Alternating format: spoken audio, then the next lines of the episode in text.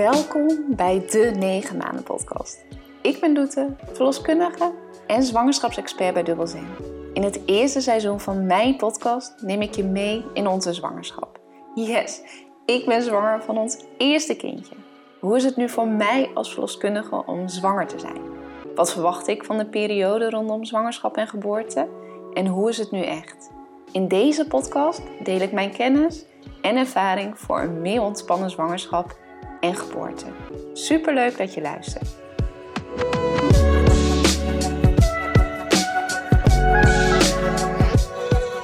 In deze tweede aflevering van mijn podcast deel ik met je hoe de periode voor ons was voordat we zwanger raakten.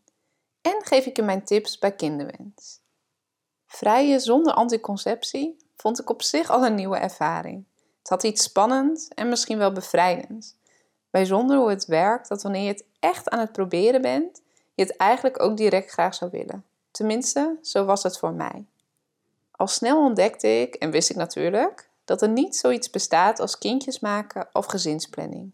Er valt namelijk niets te plannen. Het is hoogstens iets waarvoor je de optimale omstandigheden kunt creëren en verder is het vooral afwachten.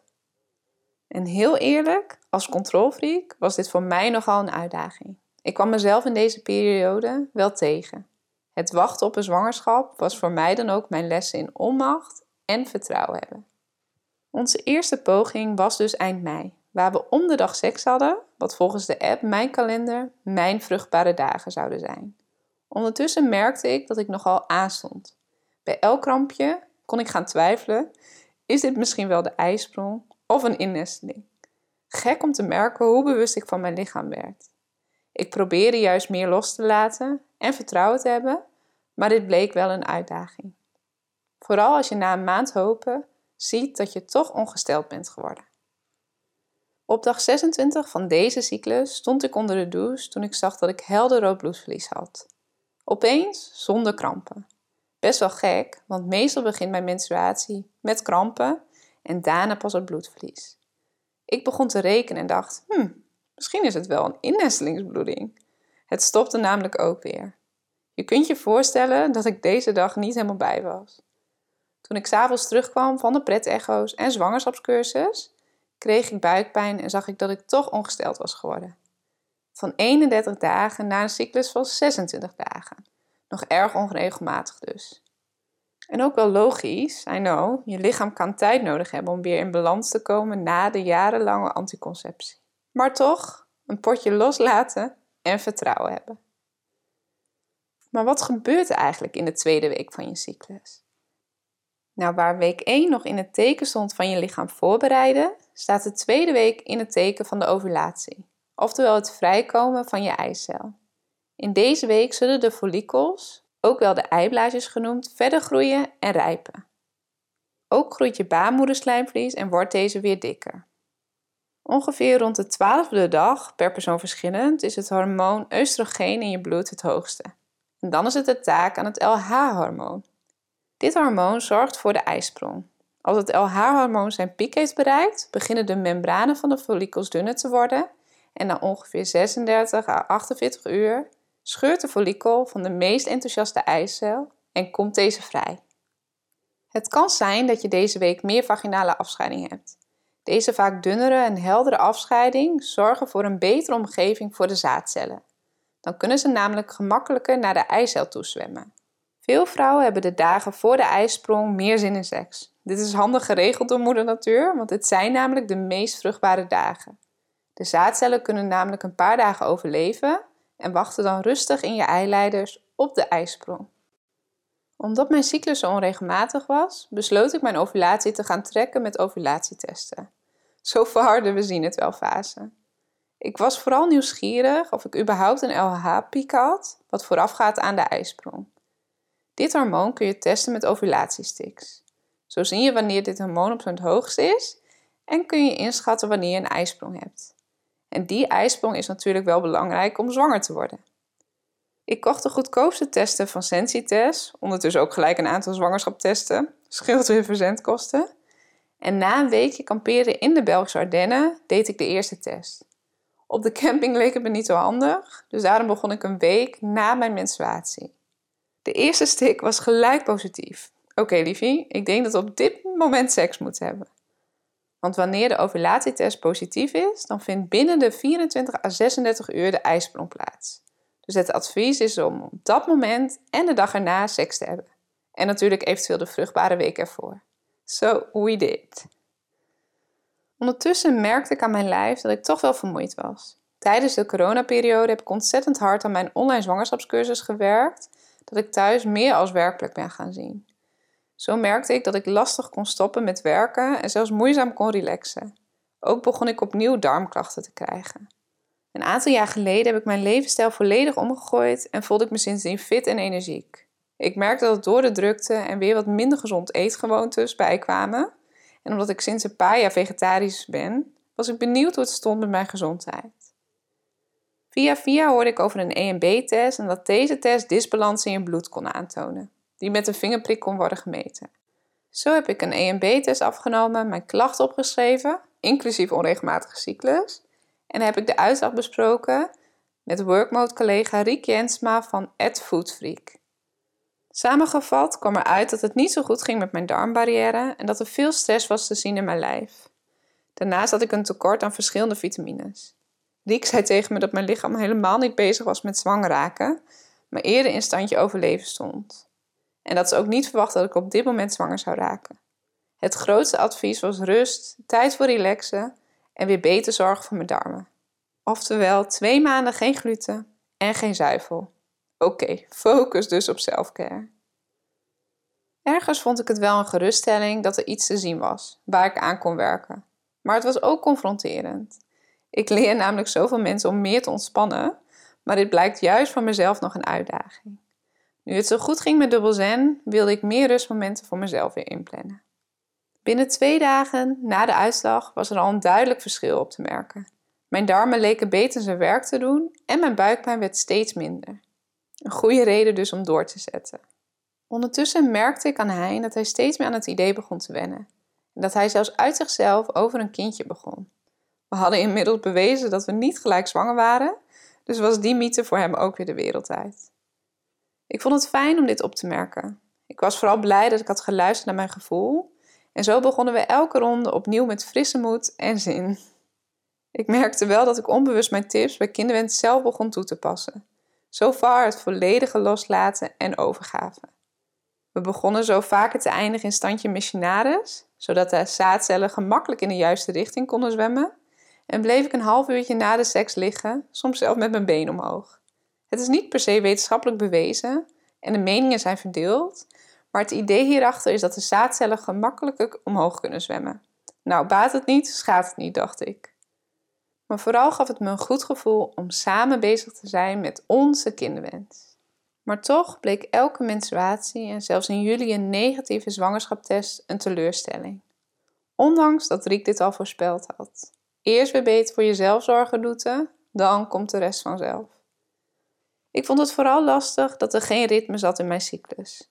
Ik merkte dat ik hierdoor onzeker werd en op zoek was naar bevestiging. Extra lastig om te vertrouwen dus. Ik wist dat het beter zou zijn als ik het zwanger worden wat los zou laten, maar dit was voor mij de grootste uitdaging. Ondertussen begon ik mijn lijf wel steeds beter te leren kennen. Naast de ovulatietest kon ik aan mijn vaginale afscheiding, sorry voor de mannelijke luisteraars, maar ook mijn gemoedstoestand merken wanneer ik vruchtbaar was. Bijzonder eigenlijk, hè? Dat je lichaam dus gewoon aangeeft wanneer de beste periode is om te vrijen. Ondertussen hebben we dus verschillende tips, maar ook fabels uitgeprobeerd om onze kans op een zwangerschap te vergroten. Ik wil graag deze tips bij Kinderwens met je delen. Wie weet heb je iets aan mijn tips als jullie graag zwanger willen worden. Ben je zwanger? Dan wil ik graag met je delen dat ik een online zwangerschapscursus heb waarin je alles leert over een meer ontspannen zwangerschap en de voorbereiding op de geboorte. Je kunt meer informatie over mijn complete zwangerschapscursus vinden op dubbelzen.nl. Allereerst is het natuurlijk belangrijk om te vertrouwen op je lichaam. Voor mij bleek dit de grootste uitdaging, maar ik wil het toch graag even benoemen. Ook wil ik benoemen dat je niet gelijk de tips hoeft te gebruiken die ik hieronder noem, maar dat je het ook eerst op zijn beloop kan laten. Zou je het wel fijn vinden om gelijk handvaten te hebben? Dan kun je de volgende tips gebruiken. Daarnaast is het belangrijk om je eigen cyclus te leren kennen of eventueel zelfs te observeren. Er zijn verschillende apps op je telefoon om dit gemakkelijk te maken. Bijvoorbeeld de app Gezondheid op de iPhone of Mijn Kalender in de App Store. Deze apps kunnen ook aan de hand van je eigen cyclus berekenen wanneer je vruchtbare week zou moeten zijn. Maar wat als je niet zo regelmatig ongesteld bent of wanneer jullie al een tijdje bezig zijn? Soms kan het helpen om gebruik te maken van verschillende methodes. Zo kun je je vaginale slijm observeren. Yes, misschien heb je het al eens opgemerkt, maar wanneer je vruchtbaar bent, heb je meer waterige en dunnere afscheiding en zul je dit ook tijdens de seks kunnen merken. Ook kun je je temperatuur meten. Wanneer je dit de hele cyclus zou doen, zul je merken dat na je ijsprong de temperatuur stijgt. Zo kun je je vruchtbare periode ontdekken. Of je kunt net zoals ik gebruik maken van een ovulatietest. Dit is een eenvoudige manier om je ijsprong te ontdekken. Deze test moet je op verschillende dagen proberen, waarbij je je LH-piek kunt ontdekken. Heb je een positieve test? Dan vindt binnen 24 à 36 uur de ovulatie plaats. Om zwanger te raken kun je het beste de dagen voor je ijsprong seks hebben. Dit is ongeveer de 6 dagen voor je ijsprong. Maar hoe vaak moet je dan eigenlijk vrijen om de kans op zwanger worden te vergroten? Wanneer je weet wanneer je een ijsprong hebt, kun je op dat moment seks hebben. Maar het geeft dus meer kans om de week voor de ijsprong seks te hebben. Zaadcellen kunnen namelijk een tijdje overleven in je eileiders. In verband met de kwaliteit van het sperma kun je het beste om de dag seks hebben. En wanneer je weet wanneer je ijsprong hebt, ook die dag. Ook kunnen de volgende punten je misschien helpen. Wist je namelijk dat voorspel belangrijk is? Volgens onderzoek vergroot opwinding de kans om zwanger te worden. Wanneer je als vrouw vochtiger bent, zorg je voor een betere omgeving voor de zaadcellen en daarnaast is het zaad van betere kwaliteit wanneer de man opgewonden is. Dus kaarsjes aan, muziek aan en tijd voor voorspel. Het is natuurlijk logisch dat het klaarkomen van een man essentieel is om zwanger te worden. Maar wist je dat bij een vrouw een orgasme ook kan helpen om de sperma dichter bij de bestemming te bewegen? Wat misschien ook belangrijk is om te vertellen wanneer jullie een glijmiddel gebruiken. Er zijn verschillende studies die aantonen dat glijmiddel, ook op waterbasis, invloed kan hebben op spermakwaliteit. Dus wellicht loont het om extra aandacht aan voorspel te besteden. Daarnaast is het natuurlijk belangrijk om goed voor jezelf te zorgen. Er wordt geadviseerd om niet te roken, alcohol te drinken of drugs te gebruiken, ook wanneer je probeert zwanger te worden.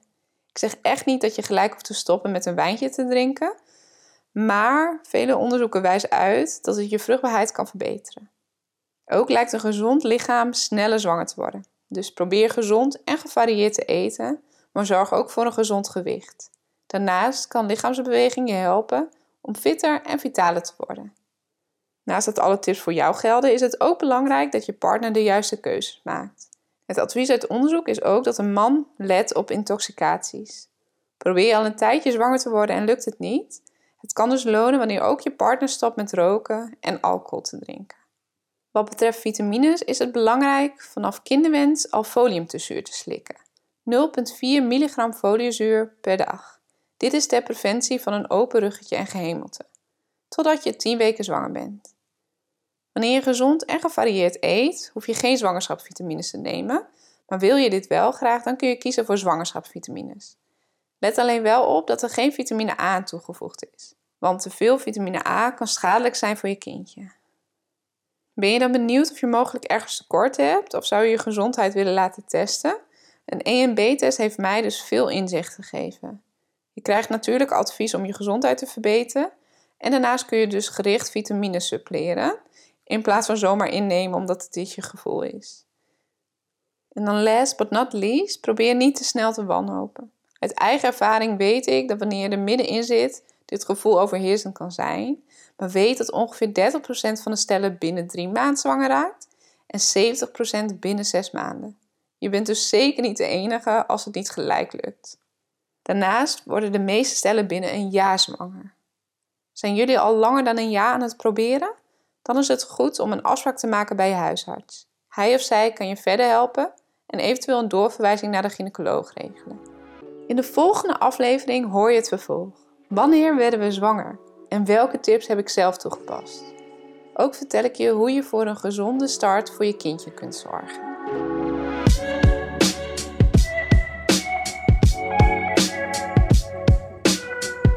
Wat leuk dat je hebt geluisterd naar een aflevering van de 9 maanden podcast. Ik hoop dat ik je heb mogen inspireren. Wil je op de hoogte blijven van mijn zwangerschap en wanneer er dus weer een nieuwe aflevering online komt? Abonneer je dan via iTunes of Spotify. Ben je op zoek naar meer ontspanning en een goede voorbereiding op de geboorte? Bekijk dan mijn complete online zwangerschapscursus op dubbelzen.nl. En volg me voor meer inspiratie op Instagram, dubbelzen. Graag tot volgende week.